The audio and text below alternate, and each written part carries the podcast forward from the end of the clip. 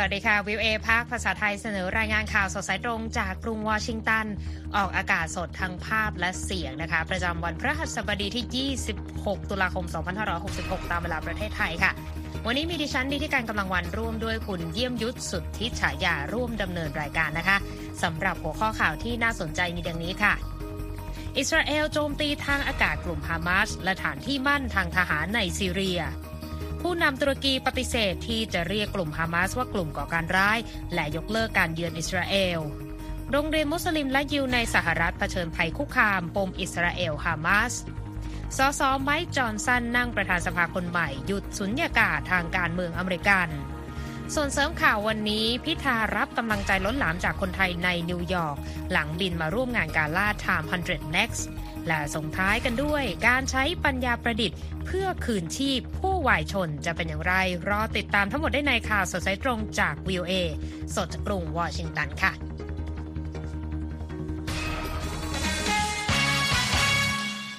ข่าวแรกวันนี้ยังคงต้องเกาะติดสถานการณ์ ระหว่างอิสราเอลและกลุ่มฮามาสนะคะ คุณยยุทธคะ วันนี้มีอัปเดตอะไรบ้างคะ ครับ วันนี้ก็มีอัปเดตนะครับเมื่อวันพุธนะครับกองทัพอิสราเอลก็ได้กล่าว ว่าได้โจมตีทางอากาศต่อที่ตั้งของกลุ่มติดอาวุธฮามาสในฉนวนกาซารวมทั้งที่มั่นทางทหารในซีเรียด้วยครับ อิสราเอลกล่าวด้วยนะครับว่าเป้าหมายที่ถูกโจมตีครั้งนี้ มีทั้งที่เป็นอุโมงค์จุดยิงจรวดและที่เก็บอาวุธของฮามาสด้านสื่อของทางการซีเรียกล่าวว่ามีทหารฝ่ายตนเสียชีวิต 8 ราย และบาดเจ็บ 7 คน จากการปฏิบัติการทางอากาศของอิสราเอลเหนือจังหวัดดาราอา องทัพอิสราเอลเปิดเผยถึงสาเหตุการโจมตีดังกล่าวนะครับคุณอิทธิการ ว่าเป็นการตอบโต้จรวดที่ถูกยิงออกมาจากทางซีเรีย การประทะข้ามพรมแดนนี้เกิดขึ้นท่ามกลางความกังวล ว่าความขัดแย้งของอิสราเอลและฮามาสจะขยายวงกว้างในตะวันออกกลางมากกว่าที่กำลังเป็นอยู่นะครับและอิสราเอลยังได้เตือนนักรบเฮชบอลลาที่อิหร่านหนุนหลังอยู่นะครับในเลบานอนว่าอย่าเข้ามาร่วมสงคราม ผู้นำกลุ่มเฮชบอลลาฮัสซานนัสรลา จัดจัดการประชุมกับตัวแทนของกลุ่มฮามาสและกลุ่มอิติดอาวุธอิสลามิกจีฮัดเมื่อวันพุธนะครับแถลงการจากการหารือระบุว่าพวกเขาพิจารณาว่าจะต้องทำอะไร ต้องทำอย่างไรเพื่อให้ได้ชัยชนะให้กับการขัดขืนในกาซาขณะเดียวกันเจ้าที่ของสหประชาชาติด้านการช่วยเหลือผู้ลี้ภัย เตือนว่าถ้าหากไม่ได้รับการส่งมอบเชื้อเพลิงโดยเร็ว งานของหน่วยงานนี้อาจจะต้องหยุดลงอย่างหลีกเลี่ยงไม่ได้ในวันพุธแม้ว่าเริ่มมีการส่งมอบของบรรเทาทุกข์สู่กาซาผ่านช่องทางจากอียิปต์แล้ว แต่ปริมาณการส่งเนี่ยยังไม่เพียงพอกับความต้องการของชาวปาเลสไตน์ที่กำลังขาดแคลนน้ำอาหารและยารักษาโรคครับด้านกระทรวงสาธารณสุขของกาซาที่อยู่ภายใต้การบริหารของฮามาสกล่าวว่าจำนวนผู้เสียชีวิตของฝ่ายตน ตั้งแต่เกิดการสู้รบรอบล่าสุดอยู่ที่ 6,546 คน ซึ่งส่วนมากเป็นเด็กและผู้หญิง รัฐบาลอิสราเอลกล่าวนะครับว่ามีผู้เสียชีวิตฝ่ายตนมากกว่า 1,400 คน ซึ่งส่วนมากเป็นพลเรือน ในช่วงการโจมตีของฮามาสเมื่อวันที่ 7 ตุลาคม ซึ่งเป็นจุดเริ่มต้นของสงครามครั้งนี้ครับคุณนิติการ ค่ะ เมื่อวันอังคารนะคะเลขาธิการใหญ่สหประชาชาติอันโตนิโอกูเทเรส เรียกร้องให้เกิดข้อตกลงหยุดยิงในกาซาค่ะ โดยอิสราเอลก็ตอบโต้ด้วยการเรียกร้องให้กูเทเรส ลาออกจากตำแหน่งนะคะ โดยในวันพุธค่ะประธานาธิบดีโจไบเดนแห่งสหรัฐได้กล่าวที่ทำเนียบขาวนะคะว่าสหรัฐยังคงสนับสนุนการป้องกันตนเองของอิสราเอลอย่างแข็งขัน แต่ทุกฝ่ายควรจะคิดถึงหนทางการแก้ไขปัญหาในตะวันออกกลางนี้ โดยระบุว่าวิกฤตอิสราเอลกาซาควรมีหนทางสู่สันติ รวมถึงการผลักดันให้อิสราเอลและปาเลสไตน์นั้นเป็นรัฐอิสระไปฟังเสียงของผู้นำสหรัฐกันค่ะ Israelis and Palestinians equally deserve to live side by side in safety, dignity, and peace. ผู้นำสหรัฐบอกว่าอิสราเอลและปาเลสไตน์สมควรที่จะได้ใช้ชีวิตเคียงข้างกันอย่างปลอดภัย มีศักดิ์ศรีและอยู่อย่างสันติได้อย่างเท่าเทียมกันนะคะพร้อมกับบอกได้ว่าเมื่อวิกฤตสิ้นสุดลงควรจะต้องมีวิสัยทัศน์ถึงสิ่งที่จะตามมาในภูมิภาคตะวันออกกลางด้วยนะคะคุณเยี่ยมยุทธที่กรุงวอชิงตันนะคะโฆษกสภาความมั่นคงแห่งชาติสหรัฐจอห์นเคอร์บี้ปฏิเสธแนวคิดที่ว่าควรมีการหยุดยิงโดยทันที เพราะจะเป็นการสร้างประโยชน์ให้กับกลุ่มติดอาวุธฮามาสอย่างไรก็ตามไม่ได้ตัดความเป็นไปได้ในการอำนวยความสะดวกต่อการขนส่งสิ่งของบรรเทาทุกข์ ไปสู่พลเรือนที่ได้รับความเดือดร้อนในกาซาค่ะ ทางโฆษกคาบียังได้เตือนถึงความสูญเสียรุนแรงที่อาจเกิดขึ้น โดยเฉพาะกับพลเรือนนะคะ ขณะที่อิสราเอลก็กำลังเตรียมบุกภาคพื้นดินอยู่นะคะคุณเยี่ยมยศค่ะครับคุณอิทธิการ ไปกันที่ท่าทีของตุรกีกันบ้างก็เป็นประเด็นเคลื่อนไหวในเวทีโลกเลยทีเดียวเกี่ยวกับสถานการณ์นี้ด้วยใช่ไหมคะ ใช่ครับใช่ครับในที่หลายชาติเนี่ยเริ่มออกมามีท่าทีต่อกลุ่มฮามาสนะครับในเรื่องของการเรียกว่าเป็นกลุ่มกองกำลังติดอาวุธ หรือเป็นกลุ่มก่อการร้ายหรืออย่างไรก็ตามนะฮะแต่ด้านประธานาธิบดีตุรกีนะครับเรเจปเตยิปเออโดวาน กล่าววันพุธนะครับว่ากลุ่มฮามาสในปาเลสไตน์ซึ่งเป็นขบวนการติดอาวุธเนี่ยไม่ใช่องค์การก่อการร้าย แต่เป็นกลุ่มกู้อิสรภาพที่ต่อสู้เพื่อปกป้องดินแดนปาเลสไตน์ ท่าทีของเออร์โดวานนะครับเป็นคำพูดที่รุนแรงที่สุดของเขานับตั้งแต่เกิดสงครามอิสราเอลฮามาสตามการรายงานของรอยเตอร์ อย่างไรก็ตามตุรกีซึ่งเป็นหนึ่งในสมาชิกองค์การนาโตประนามการกระทำของฮามาสที่ทำให้พลเรือนเสียชีวิต จากการบุกดินแดนทางใต้ของอิสราเอลเมื่อวันที่ 7 ตุลาคมที่ผ่านมา ตุรกียังได้เรียกร้องให้กองกำลังของอิสราเอลใช้ความยับยั้งชั่งใจในการตอบโต้ฮามาสและได้วิจารณ์การถล่มกาซาโดยอิสราเอลครับ เออร์ดวานกล่าวกับสมาชิกสภาตุรกีว่าฮามาสไม่ใช่องค์กรก่อการร้าย มันเป็นกลุ่มปลดปล่อยมูจาฮิดีน ที่ทำสงครามเพื่อปกป้องดินแดนและประชาชนของตน โดยมุจาฮิดีนเป็นภาษาอาหรับที่แปลว่าผู้ที่ต่อสู้ตามความเชื่อศรัทธานะครับคุณนิติการค่ะแม้ว่าตุรกีจะเป็นสมาชิกนาโตแต่รัฐบาลอังการาแตกต่างจากประเทศสมาชิกรายอื่นๆตรงที่ไม่จัดฮามาสว่าเป็นกลุ่มก่อการร้าย และยังให้พื้นที่สมาชิกฮามาสในการจัดประชุมในตุรกีด้วยครับ รัฐบาลตุรกียังได้สนับสนุนทางออกของการมีรัฐสองรัฐ หรือว่า two state solution สำหรับความขัดแย้งระหว่างอิสราเอลและปาเลสไตน์ที่ดำเนินมาหลายสิบปีด้วยครับ ค่ะ ทางผู้นำตุรกียังได้วิจารณ์ชาติตะวันตกที่สนับสนุนอิสราเอลโจมตีกาซาด้วยระเบิดนะคะ เขาเรียกร้องให้เกิดการหยุดยิงโดยทันที และให้มีการเปิดทางสำหรับสิ่งของบรรเทาทุกข์ไปยังกาซาอย่างต่อเนื่องค่ะ นอกจากนั้นยังต้องการให้ประเทศมุสลิมร่วมกันทำงานเพื่อยุติความรุนแรงด้วย โดยได้กล่าวว่าผู้ก่อเหตุนองเลือดและการทำลายล้างที่เกิดขึ้นในกาซาคือพวกที่ให้การสนับสนุนอย่างไม่จำกัดต่ออิสราเอล และยังบอกด้วยว่าการโจมตีของอิสราเอลต่อกาซาทั้งที่เกิดโดยอิสราเอล และผู้ที่สนับสนุนการกระทำนั้น ถือเป็นฆาตกรรมและความป่วยทางจิต เขายังบอกด้วยว่าได้ยกเลิกแผนการเยือนอิสราเอลที่เคยตั้งใจไว้ก่อนหน้านี้ด้วยนะคะ คุณเยี่ยมยุทธทางการอิสราเอลไม่ยอมรับสิ่งที่ทางผู้นำตุรกีระบุ และกระทรวงการต่างประเทศของอิสราเอลก็ย้ำผ่านโฆษกลีออร์ไฮอัตว่าปาเลสไตน์คือองค์การก่อการร้ายที่น่ารังเกียจ ด้านรองนายกรัฐมนตรีอิตาลีแมตเตโอซาลวานีกล่าวว่าคำพูดของเออร์ดวานน่ารังเกียจและไม่ช่วยลดความขัดแย้ง นอกจากนั้นเขายังเรียกร้องให้รัฐมนตรีว่าการกระทรวงการต่างประเทศอิตาลี ประท้วงรัฐบาลตุรกีอย่างเป็นทางการด้วยนะคะ สถานการณ์นี้กระทบไปถึงตลาดหุ้นในตุรกีด้วยนะคะ ตกควบลง 7%ในการซื้อขายเมื่อวันพุธค่ะ ผู้ค้าหลักทรัพย์ก็กล่าวว่าคำพูดของเออร์เดวานนี้ มีผลต่อแรงเทขายที่เกิดขึ้นตามรายงานของรอยเตอร์นะคะ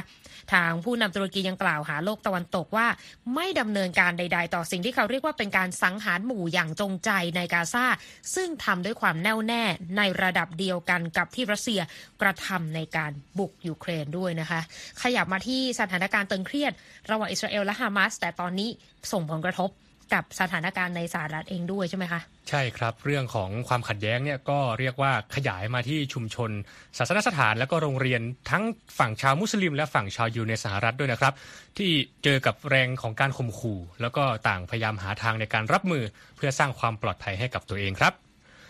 สภาชาวอิสลามอเมริกันสัมพันธ์หรือ CAIR นะฮะ ต้องย้ายสถานที่จัดงานเลี้ยงประจำปี ไปในสถานที่ที่ไม่สามารถเปิดเผยได้ หลังได้รับคำขู่ว่าจะมีการบุกรุกและวางระเบิด ซึ่งถือเป็นครั้งแรกในรอบสองทศวรรษนะครับที่ต้องมีการย้ายสถานที่กันแบบนี้ครับคุณนิติการเอ็ดเวิร์ดอาร์เมดมิเชลรองผู้อำนวยการ CAIR กล่าวว่าทางโรงแรมเนี่ยได้แจ้งกับเธอว่า มีคนขู่ว่าจะมีการวางระเบิดที่ลานจอดรถ หรือไม่ก็บุกเข้าไปในโรงแรม และเธอยังกล่าวนะครับว่า การข่มขู่เหล่านี้มาจากกลุ่มสุดโต่งที่ต่อต้านมุสลิม และต่อต้านชาวปาเลสไตน์ที่ไม่พอใจการสนับสนุนสิทธิมนุษยชนในปาเลสไตน์ขององค์กรเรา ไม่เพียงแค่ชุมชนชาวมุสลิมเท่านั้น คณะกรรมการชาวยิวอเมริกัน ก็ให้ข้อมูลด้วยว่าโบสถ์ชาวยิวบางแห่งต้องงดให้บริการทั้งทางออนไลน์และออฟไลน์ หลังถูกข่มขู่ว่าจะมีการวางระเบิด โดยมีเหตุผลสืบเนื่องมาจากสงครามที่ดำเนินไปในตะวันออกกลางครับคณะกรรมการดังกล่าวมีสายสัมพันธ์กับซาแมนธาวอลล์ ประธานบอร์ดของโบสถ์ยิวไอแซกอะกรีดาวน์ทาวน์นะครับที่เพิ่งถูกแทงเสียชีวิตในเมืองดีทรอยต์เมื่อวันที่ 21 ตุลาคมที่ผ่านมา แม้ตำรวจจะยังไม่พบหลักฐานว่าเป็นอาชญากรรมที่เกิดจากความเกลียดชัง แต่ว่าเหตุการณ์ดังกล่าวก็ทำให้ผู้นำชาวยิวต่างพากันระมัดระวังตัวมากขึ้นความหวาดกลัวที่กระจายในชุมชนทั้งสองศาสนาได้ลุกลามไปถึงพื้นที่โรงเรียนเช่นกันนะครับชาซาคานตัวแทนจากสันนิบาตโรงเรียนอิสลามแห่งอเมริกา กล่าวว่ามีโรงเรียนอิสลามได้เปลี่ยนรูปแบบให้นักเรียนเข้าเรียนทางไกล หลังได้รับคำขู่ในลักษณะที่มีน้ำหนัก แล้วก็มีรายละเอียดที่ชัดเจนครับ ด้านแดนมิชเนอร์จากกลุ่ม Teach Coalition ซึ่งเป็นโครงการภายใต้สหภาพคริสต์ออร์โธดอกซ์กล่าวว่าโรงเรียนยิวต้องการงบประมาณเพื่อสร้างมาตรการความปลอดภัยมากขึ้น เช่นการติดตั้งเสาเพื่อขวางรถ หรือไม่ก็กระจกนิรภัยนะครับ คุณมิชเนอร์ก็เรียกร้องให้ผู้นำทางการเมืองและศาสนาทั่วโลกประนามแนวคิดเกลียดชาวยิว เกลียดชาวมุสลิม และการใช้คำพูดและความแรงที่จะที่เกิดมาจากความเกลียดชังครับคุณอิทธิการ ค่ะนั่นก็เป็นผลกระทบที่เกิดขึ้นในสหรัฐอเมริกาด้วยนะคะคขยับไปที่อีกหนึ่งคู่กรณีที่มีความตึงเครียดทางการทูตกันในช่วงที่ผ่านมาก็คือฝั่งอินเดียและแคนาดานะคะ ก็มีการเรียกตัวทูตกลับกัน แล้วก็มีการอขอให้ถอนนักการทูตด้วย แต่ว่าล่าสุดนะคะ ทางการอินเดียก็บอกว่าจะกลับมาให้บริการออกวีซ่าให้แคนาดาอีกครั้งนะคะ ในวันพฤหัสบดีค่ะ นับว่าเป็นท่าทีที่อาจจะลดความตึงเครียดจากความบาดหมางในประเด็นการสังหารนักเคลื่อนไหวชาวซิกข์นะคะตามรายงานของรอยเตอร์ โดยวีซ่าที่จะกลับมาออกให้ในวันพฤหัสบดีของทางอินเดียก็จะออกวีซ่านักธุรกิจ วีซ่ารับการรักษาทางการแพทย์ แล้วก็วีซ่าประชุมวิชาการในแคนาดานะคะ เมื่อเดือนที่แล้วค่ะ อินเดียระงับการ ออกบริการวีซ่าใหม่ให้กับชาวแคนาดานะคะ รวมทั้งแจ้งให้แคนาดาถอนนักการทูตออกจากประเทศค่ะ หลังจากที่นายกรัฐมนตรีจัสตินทรูโดแห่งแคนาดานั้นระบุว่ามีหลักฐานที่น่าเชื่อถือว่าอินเดียมีส่วนเกี่ยวข้องกับการลอบสังหารฮาดิฟซิงนิจา พลเมืองชาวแคนาดาที่เป็นนักเคลื่อนไหวชาวซิกข์วัย 45 ปี ที่มณฑลบริติชโคลัมเบียเมื่อเดือนมิถุนายน ซึ่งแคนาดาก็มีการถอนนักการทูต 41 คนกลับประเทศนะคะ ด้านอินเดียก็ออกมาปฏิเสธ ความเชื่อมโยงใด ๆ เกี่ยวกับเหตุการณ์ลอบสังหารครั้งนี้ และเมื่อวันพุธนะคะ ทางการอินเดียก็ระบุว่าได้ตัดสินใจกลับมาออกวีซ่าบางประเภทให้กับแคนาดาอีกครั้ง หลังจากที่ได้ตรวจสอบสถานการณ์ความมั่นคง การพิจารณามาตรการต่างๆ ที่ทางแคนาดานำมาใช้ แต่ก็ไม่ได้ลงรายละเอียดใด ๆ เกี่ยวกับประเด็นดังกล่าวเพิ่มเติมในช่วงเวลาที่รายงานข่าวนี้นะคะเอาละค่ะไปส่งท้ายวันนี้นะคะ ไปดูการพบกันของผู้ว่าการรัฐแคลิฟอร์เนีย กับประธานาธิบดีสีจิ้นผิงมีวาระที่น่าน่าสนใจดีเดียวนะคะ ใช่ครับ เพราะว่าผู้ว่าการรัฐแคลิฟอร์เนียแกวินนิวซัมนะครับได้พบหารือกับประธานาธิบดีสีจิ้นผิงแห่งประเทศจีน ที่กรุงปักกิ่งเมื่อวันพุธที่ผ่านมา เพื่อหารือเกี่ยวกับประเด็นสภาพภูมิอากาศผิดธรรมชาติ เพิ่มความหวังว่าจีนและสหรัฐ จะหาจุดร่วมก่อนการประชุมเอเปกและ COP 28 ได้ในเดือนหน้า ทั้งนี้เป็นที่คาดหมายนะครับว่าประธานาธิบดีสีและประธานาธิบดีโจไบเดนแห่งสหรัฐ จะพบกันตัวต่อตัวในเวทีประชุมความร่วมมือทางเศรษฐกิจเอเชียแปซิฟิกหรือที่เรียกกันว่าเอเปกที่นครซานฟรานซิสโกในเดือนพฤศจิกายนนี้นะครับคุณอิทธิการค่ะแม้ว่าจะยังไม่มีการยืนยันออกมาก็ตาม ด้านผู้ว่านิวซัมกล่าวกับผู้สื่อข่าวหลังการพบหารือกับประธานาธิบดีสีว่า เขาได้มีโอกาสเน้นถึงประเด็นโลกร้อนกับผู้นำจีน ระหว่างที่ทั้งสองได้หารือเกี่ยวกับประเด็นอิสราเอล และประเด็นที่เกี่ยวกับยาเฟนทานิลโดยกล่าวว่าเราจะไม่เบนเข็มจากประเด็นการเปลี่ยนแปลงสภาพอากาศ จนกว่าสหรัฐและจีนจะร่วมมือกันได้ ทางประธานธิบดีสีกล่าวกับผู้ว่าการรัฐแคลิฟอร์เนียว่ามีศักยภาพมหาศาลสำหรับสองประเทศในความร่วมมือเรื่องการพัฒนาสีเขียว และการจัดการเรื่องการเปลี่ยนแปลงสภาพภูมิอากาศ และว่าด้วยเรื่องโรคร้อนเนี่ยยังคงเป็นจุดประกายที่เจิดจ้าแห่งใหม่ ในความสัมพันธ์จีนสหรัฐตามการรายงานของสื่อทางการจีน CCTV ครับ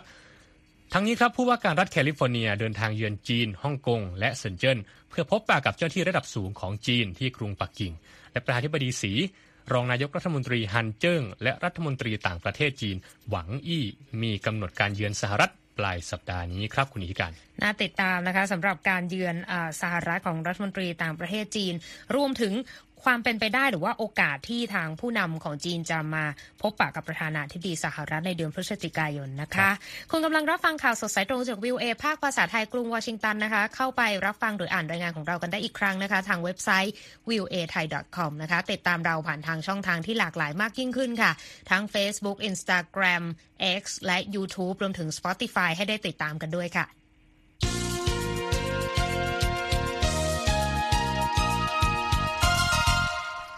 ในที่สุดนะคะภาวะสุญญากาศทางการเมืองอเมริกันก็สิ้นสุดลงนะคะ หลังจากสภาผู้แทนราษฎรมีมติให้สสไมค์จอห์นสันตัวแทนพรรครีพับลิกันสายอนุรักษ์นิยม ได้รับเลือกเป็นประธานสภาผู้แทนราษฎรคนใหม่เมื่อวันพุธนะคะ หลังจากความวุ่นวายทางการเมืองที่ไร้ประธานสภามาร่วม 3 สัปดาห์ค่ะ ท่ามกลางปัญหาทั้งในและต่างประเทศก็รุมเร้าสหรัฐกันในตอนนี้นะคะ ที่ประชุมสภามีมติ 220 ต่อ 209 เสียงค่ะ ให้สสสมัย 3 จอห์นสันวัย 51 ปี จากหลุยเซียนาเป็นประธานสภาผู้แทนราษฎรแทนตำแหน่งที่ว่างไปหลังการปลดฟ้าผ่าสสเควินแบคคาที่เมื่อ 3 ตุลาคมที่ผ่านมาโดยฝีมือของกลุ่มริพับลิกันสายแข็งนะคะ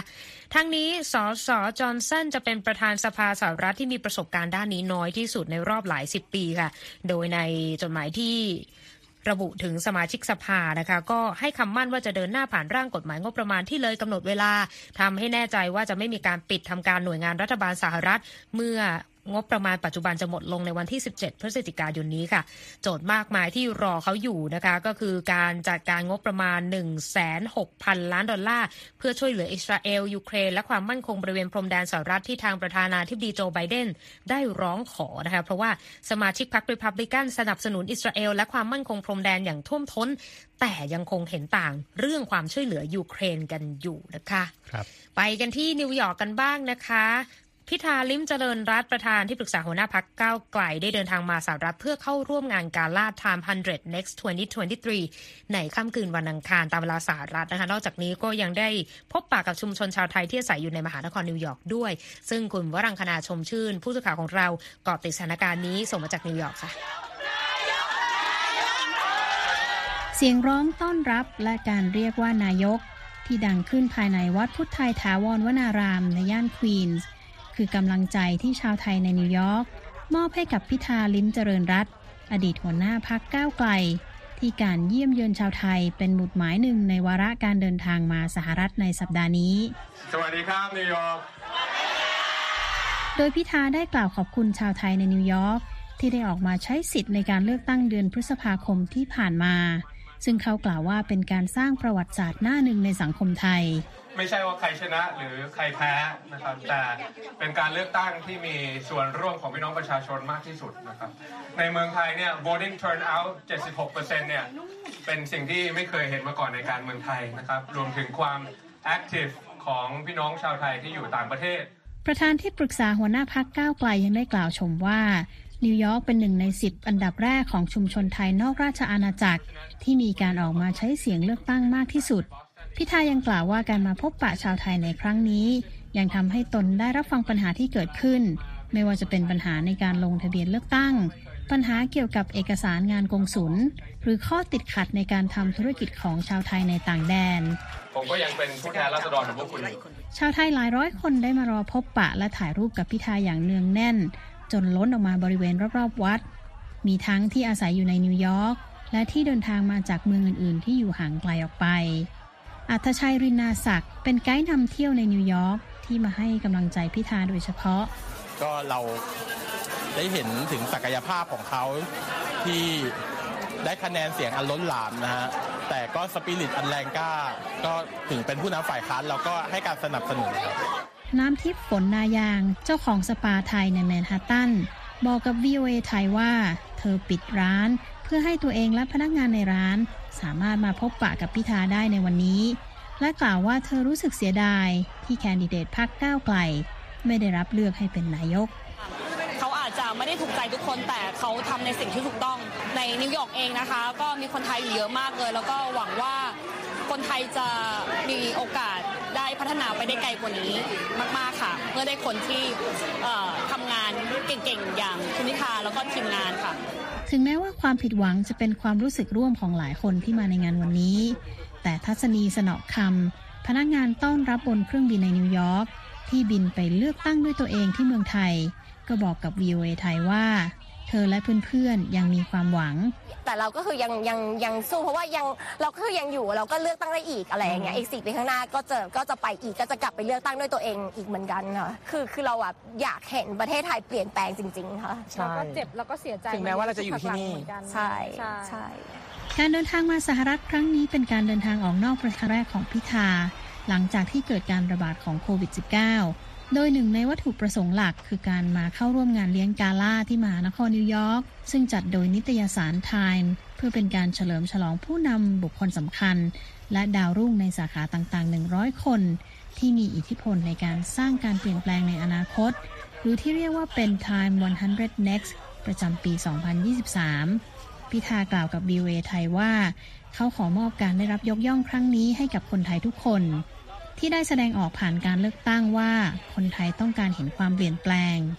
ผมเรียว่ามันสามารถที่จะส่ง ripple หรือว่าส่งคลื่นไปให้ทั่วโลกกลับมาสนใจในประเทศไทยได้ แล้วก็หวังว่าจะเป็นจุดหนึ่งที่จะทำให้ประเทศไทยเนี่ยมีที่ยืนในเวทีโลกอีกครั้งหนึ่งอย่างน้อยยังรู้สึกว่าเขาหันกลับมามองที่ประเทศไทยว่าเฮ้ยมันก็มีการเมืองแบบนี้ มีความเป็นพลเมืองมี citizenship แบบนี้ พิธาเป็นคนไทยคนที่ 4 ที่ได้รับการยกย่องให้เป็น Time 100 Next ถึงแม้ว่าสารรัฐธรรมนูญจะตัดสินให้พิธายุติการปฏิบัติหน้าที่สมาชิกสภาผู้แทนราษฎร ระหว่างสารพิจารณาคดีในข้อกล่าวหา ว่าละเมิดกฎหมายการเลือกตั้งจากปมถือหุ้นไอทีวีพิธากล่าวว่า ภาวะความเป็นผู้นำและการทำงานของเขาไม่ได้จบลงไปด้วย คือเขาเขาว่าภาวะผู้นำเนี่ยมันแบ่งมาได้จากภาวะผู้นำเพราะมีความชอบธรรมหรือเพราะมี authority มันมีอำนาจถึงแม้ว่าผมจะไม่มีอำนาจเนี่ยแต่ผมก็คิดว่ามีความไว้เนื้อเชื่อใจที่ประชาชนให้มาเยอะใช่ไหมครับก็ต้องทำงานให้สมกับที่เขาเสียเวลาไปลงคะแนนให้เรามา อดีตหัวหน้าพักก้าวไกล ได้เดินทางต่อไปยังเมืองเคมบริดจ์รัฐแมสซาชูเซตส์ในเย็นวันอังคาร เพื่อเตรียมตัวไปบรรยายที่มหาวิทยาลัยฮาร์วาร์ดในวันพุธ พบปะกับชาวไทยที่มหาวิทยาลัย MIT ในวันเสาร์ก่อนจะจบการเดินทางที่กรุงวอชิงตันดีซีในวันอังคารหน้าค่ะ ดิฉันวรังคณาชมชื่น Voice of America กรุงวอชิงตัน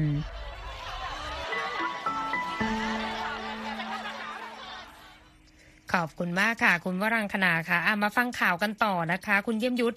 พายุหิมะลูกใหญ่ ลูกแรกมาถึงอเมริกาแล้วเหรอคะ ครับใช่ครับที่นี่ก็เริ่มหนาวกันแล้วนะครับ คุณอิทธิการ และในสัปดาห์นี้ครับหลายพื้นที่เช่นรัฐนอร์ทดาโกตาเทือกเขาร็อกกี้ และเขตแคสเคดตอนเหนือ ก็เตรียมรับพายุลูกหิมะลูกใหญ่ลูกแรกของฤดูนะครับสำนักข่าว AP รายงานข้อมูลจากหน่วยงานบริการด้านอากาศแห่งชาติของสหรัฐ หรือ National Weather Service ที่ออกคำเตือนเรื่องการเดินทางทั้งบนทางหลวงและในเขตเทือกเขาครับ ส่วนประชาชนเนี่ยก็เตรียมเสื้อกันหนาวถุงมือรองเท้าบูทกันแล้ว คาดว่าพายุที่เริ่มด้วยฝนเมื่อวันอังคาร จะส่งผลกระทบถึงวันศุกร์ต่อรัฐวอชิงตัน รัฐมอนทานา รัฐไวโอมิง นอร์ทดาโกตานะครับ National Weather Service ยังประเมินด้วยครับว่า จะเกิดหิมะตกความหนาถึง 16 นิ้วในมอนทานา โดยคาดว่าตอนกลางของรัฐจะได้ผลกระทบมากที่สุดครับ เจ้าหน้าที่เตือนนะครับว่าหิมะแรกของฤดูมักจะเป็นอันตรายที่สุดโดยเฉพาะผู้คนนะครับ โดยเฉพาะ ผู้ใช้รถเนี่ยยังไม่ชินว่ากำลังเข้าสู่ช่วงที่การสัญจรบนถนนมีความเสี่ยงมากขึ้นครับคุณอิทธิการ ใช่เป็นสถานการณ์ที่น่ากังวลนะคะไปดูสถานการณ์ตลาดหุ้นกันบ้างนะคะ วันนี้ แดงทั้งกระดานเลยนะคะ ดาวโจนส์ลบ 105 จุดค่ะที่ 33,036 จุด S&P ลบ 61 จุดที่ 4,187 จุด NASDAQ ลบ 319 จุดค่ะที่ 12,821 จุด ราคาทองคำบวกอ่อนๆ 0.19%นะคะที่ 1,989 ดอลลาร์กับอีก 80 เซนต์ต่อออนซ์ ค่าเงินบาท 1 ดอลลาร์แลกได้ 36 บาทกับอีก 24 สตางค์ค่ะ ไปที่ประเด็นข่าวเกี่ยวกับ แฟชั่นแบบ fast fashion กันบ้างนะคะ Inditex ค่ะ บริษัทแม่ของ Zara ตกลงซื้อโพลีเอสเตอร์รีไซเคิลจากบริษัทสตาร์ทอัพอเมริกันระหว่างที่บริษัทก็ตั้งเป้าจะใช้เส้นใยลักษณะนี้ 25%นะคะภายในปี 2030 โดยดีลการซื้อดังกล่าวนะคะ เขาก็ซื้อจากบริษัท ที่มีชื่อว่า Amber Cycle นะคะในนครลอสแองเจลิสทุ่มงบกว่า 70 ล้านดอลลาร์ในการซื้อวัสดุผ้ารีไซเคิลจากขยะสิ่งทอนะคะ โดยตกลงซื้อในกรอบเวลา 3 ปี ที่ปริมาณ 70%ที่บริษัทนี้เขาผลิตได้นะคะ แล้วก็จะนำผลิตภัณฑ์ดังกล่าวค่ะ ไปใช้กับผลิตภัณฑ์เสื้อผ้าแนวกีฬาสำหรับผู้ชาย Zara Athletics นะคะ ซึ่ง โพลีเอสเตอร์ก็นำมาใช้อย่างแพร่หลายในเสื้อผ้ากีฬานะคะเพราะว่าคุณสมบัติก็คือเป็นเนื้อผ้าที่แห้งไวแล้วก็ทนทานก็ไม่แน่ใจว่าคุณเยี่ยมยุทธจะได้ใช้ผลิตภัณฑ์ในลักษณะแบบนี้หรือเปล่าเสื้อกีฬาบางทีมันก็สวมใส่สบายซักตากง่ายแห้งง่ายสะดวกจริง ๆ นะคะก็เป็นแนวทางการแก้ปัญหาของธุรกิจเสื้อผ้า fast fashion นะคะที่จะอิงไปในแนวรักโลกก็แล้วกัน คุณกำลังรับฟังข่าวสดสายตรงจากวิวเอภาคภาษาไทยกรุงวอชิงตันนะคะ ช่วงหน้ายังมีข่าวสารที่น่าสนใจรออยู่ค่ะ Voice of America VOA Washington ส่งท้ายกันวันนี้พูดถึงการนำเทคโนโลยีปัญญาประดิษฐ์มาใช้ ในหลายแวดวงเนี่ยก็มีการหยิบใช้ธุรกิจบันเทิงการศึกษาอะไรก็แล้ว แต่ล่าสุดเหมือนจะเอา AI ไปใช้ปลุกชีพ ผู้คนที่จากโลกนี้ไปแล้ว ให้กลับมาได้ แต่ไปอยู่ในอีกมิติหนึ่งใช่ไหมแต่ปรากฏว่าเรื่องนี้ก็สร้างความมือหา แต่อีกรอบหนึ่งเนี่ยก็มีคนเกิดต่อมเอ๊ะ เกิดประเด็นคำถามถึงผลกระทบว่า คนที่ยังอยู่เนี่ยเขาจะรู้สึกยังไงใช่ไหมคุณเยี่ยมยศใช่ครับเพราะปัจจุบันเนี่ยเทคโนโลยี AI ที่ถูกใช้ไปหลายแบบเนี่ยส่วนหนึ่งก็ถูกเอามาใช้ในการนำข้อมูลของผู้ที่เสียชีวิตไปแล้วเนี่ยมาสร้างเป็นตัวตนจำลองนะฮะหรือเรียกว่าคืนชีพผู้ที่บายชนไปแล้วนั่นแหละครับ ก็เลยทำให้เกิดคำถามว่าเเราควรจะรู้สึกต่อเรื่องนี้อย่างไรนะฮะ หลายบริษัทได้เริ่มผลิตสิ่งที่เรียกว่า AI คืนชีพครับ หรือที่เรียกเป็นภาษาอังกฤษว่า resurrection AI ด้วยการนำข้อมูลของผู้วายชนเนี่ยทั้งภาพ เสียง อีเมล แล้วก็ข้อมูลในสังคมต่างๆนะครับมาประกอบสร้างเป็นแชทบอทก็คือบอทที่เราสามารถพิมพ์พูดคุยโต้ตอบได้นะครับ แล้วก็หรือว่าเป็นตัวตนเสมือนจริงครับ หรือว่าที่เราอาจจะคุ้นเคยในคำ คำว่าอวตารครับ เพื่อให้คนที่ยังมีชีวิตอยู่เนี่ยได้รู้สึกว่าใกล้ชิดกับผู้เป็นที่รักที่จากโลกนี้ไปแล้ว ก็คือยังเจออยู่ในรูปแบบของดิจิตอลเป็นตัวตนจำลองนะครับไมเคิลจุงนะครับ ทำงานให้กับบริษัท Deep AI ที่สร้างตัวตนผู้เสียชีวิตแบบเสมือนจริงเนี่ยเขาก็เล่าวิธีการนะครับว่าถ้าอยากจะทำตัวตนเสมือนต้องทํำยังไงเขาก็เล่าว่าเริ่มจากเอาคนเนี่ยมาถ่ายวิดีโอตัวบุคคล แล้วก็ให้อ่านประโยคประมาณ 300-500ถึงประโยค ต่อหน้ากล้องแล้วก็บันทึกเอาไว้นะฮะแล้วเอาวิดีโอเนี่ยไปให้ AI ทำการเรียนรู้หรือ Machine Learning เมื่อเวลาผ่านไปหนึ่งเดือนเนี่ยก็จะสามารถสร้างตัวตนเสมือนหรือว่าอวตารขึ้นมาได้ครับ ด้านสตีเฟนสมิธ ประธานเจ้าหน้าที่บริหาร CEO เอ่อหรือ CEO นะฮะ และผู้ร่วมก่อตั้งบริษัท Storyfy กล่าวว่าเขาตอบคำถามนะครับ ว่าเราควรจะรู้สึกกับเรื่องนี้ยังไงนะเขาก็บอกว่าให้คิดซะว่า AI ที่คืนชีพมาเนี่ย เป็นเสมือนกับอัลบั้มภาพที่มีชีวิต เหมือนเวลาเรา ดูอัลบั้มภาพถ่ายของเรานะครับเดิมทีเป็นรูปนิ่งอันนี้ก็ขยับได้นะฮะและกล่าวด้วยนะครับว่าสิ่งที่เรากำลังทำอยู่ คือการใช้ AI มาสนับสนุนคนในฐานะบรรพบุรุษ เพื่อส่งต่อความทรงจำเหมือนกับที่เราทำกันในรูปแบบอื่น ๆ ด้านอิรินาไรคู ผู้ทำงานเกี่ยวกับจริยธรรมอินเทอร์เน็ต มหาลัยซานตาคลาร่ากล่าวนะครับว่าประเด็นการฟื้นคืนชีพด้วยเทคโนโลยีดิจิทัลเนี่ยถือว่าเป็นเรื่องที่มีความซับซ้อน แต่ว่าในความเห็นส่วนตัวของเธอนะครับ เธอมองมันเหมือนกับว่าเป็นการถนอมร่างกายผู้ตายคือเดิมทีถ้าผู้เสียชีวิตเนี่ยก็อาจจะถนอมร่างกายเอาไว้เพื่อที่จะแบบว่าเออไม่เน่าเปื่อยแล้วจะเก็บเอาไว้อย่างนี้นะครับ แต่ว่าการทำแบบ AI คืนชีพเนี่ยคือเป็นการนำเทคโนโลยีเข้ามาใช้เพื่อถนอมความคิดและจิตใจของผู้ที่เสียชีวิตไปครับคุณอิทธิการ คือเราอาจจะไม่สามารถถนอมร่างกายได้ แต่เราสามารถถนอมจิตใจความคิดของเขาเก็บเอาไว้ได้ด้วยปัญญาประดิษฐ์นั่นเองนะคะคขอบคุณมากค่ะ คุณเยี่ยมยศค่ะและที่จบไปค่ะ คือข่าวสดสายตรงจากกรุงวอชิงตันวันนี้นะคะ ดิฉันดีที่การกำลังวันและคนเยี่ยมยศสุทธิฉายาผู้รายงานสวัสดีค่ะ สวัสดีครับ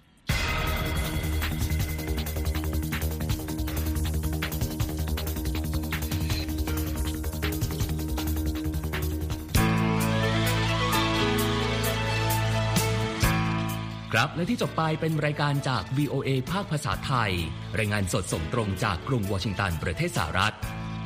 คุณผู้ฟังสามารถติดตามข่าวสารจากทั่วโลกได้ในทุกที่ทุกเวลา ที่เว็บไซต์ voa thai com รวมถึงทุกช่องทางในโซเชียลมีเดีย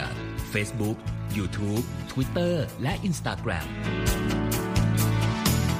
เริ่มต้นวันด้วยการอัปเดตข่าวสารจากทั่วโลก ผ่านรายการข่าวสดสายตรงจาก VOA ภาคภาษาไทย และสุดสัปดาห์กับ VOA ทั้งยังเรียนรู้เรื่องราวทางวัฒนธรรม และไลฟ์สไตล์ผ่านรายการภาษาอังกฤษแบบอเมริกันของเรา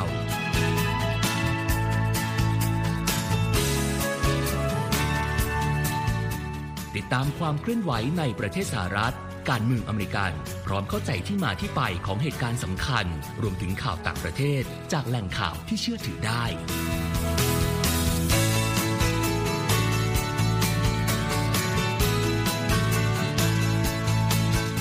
นอกจากนี้ VOA ยังมีบทสัมภาษณ์และคอนเทนต์แบบ Exclusive จากบุคคลที่น่าสนใจหลากหลายวงการ และยังมีเรื่องราวของคนไทยในประเทศสหรัฐอีกด้วย